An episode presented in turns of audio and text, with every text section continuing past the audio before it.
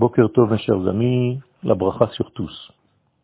Lorsque Yaakov et Esav grandissent, on commence à voir rétroactivement leur rôle dans l'histoire.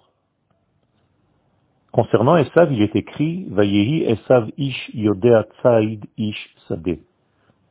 Esav était l'homme de la chasse, l'homme du terrain, l'homme du champ. Alors que Yaakov, ish tam yoshev ohalim, un homme complet qui était installé dans les tentes. Que veut dire ce verset? Ben, Tout simplement que Esav, dans son essence, ce n'est pas qu'il savait chasser, il était lui-même le maître de la chasse. C'est son essence, c'est son identité, c'est l'homme du champ, c'est l'homme de ce monde, c'est l'homme qui est capable, avec vigueur, avec force, de combattre les animaux mauvais de ce monde. Par rapport à lui, Yaakov est celui qui est installé dans les tentes de la Torah, dans l'essence de la Torah, dans l'étude de la Torah.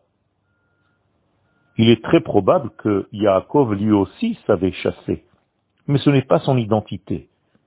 Son identité, son essence, c'est la Torah, c'est l'étude, c'est de se confronter avec les profondeurs de l'âme de ce monde. Le rôle de Esav nous paraît beaucoup plus difficile, car en effet, ce n'est pas très compliqué de s'installer pour étudier la Torah toute la journée. Il n'y a pas trop de difficultés dans cette étude, comme les difficultés que peut rencontrer Esav dans la vie, dans la véritable vie à l'extérieur.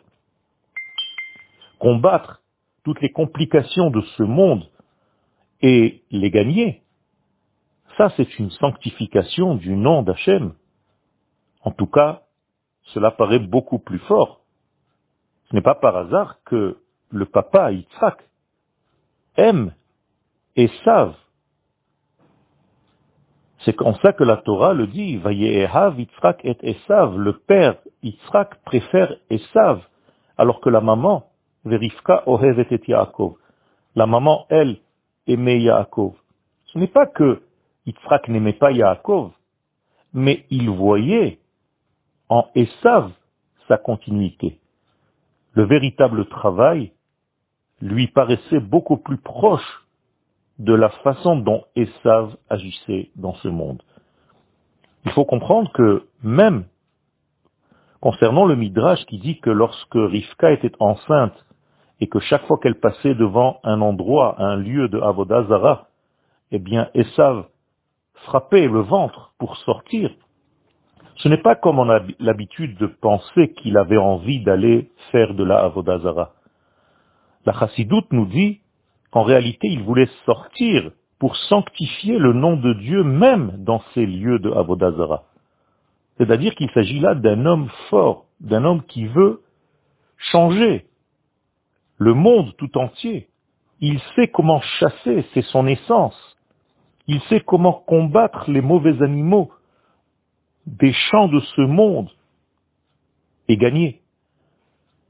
En réalité, il s'agit là de deux fonctions différentes, de deux nations différentes, issues donc de Yitzhak et de Rivka, en les personnes de Yaakov et de Esav. Comprendre ces deux entités, ces deux identités, c'est comprendre le rôle d'Israël et le rôle des nations dans le monde. Dans les prochains cours, nous allons expliquer quelle est la combinaison gagnante qu'en réalité Akadosh Baruchou, lui, préfère. Yom Tov.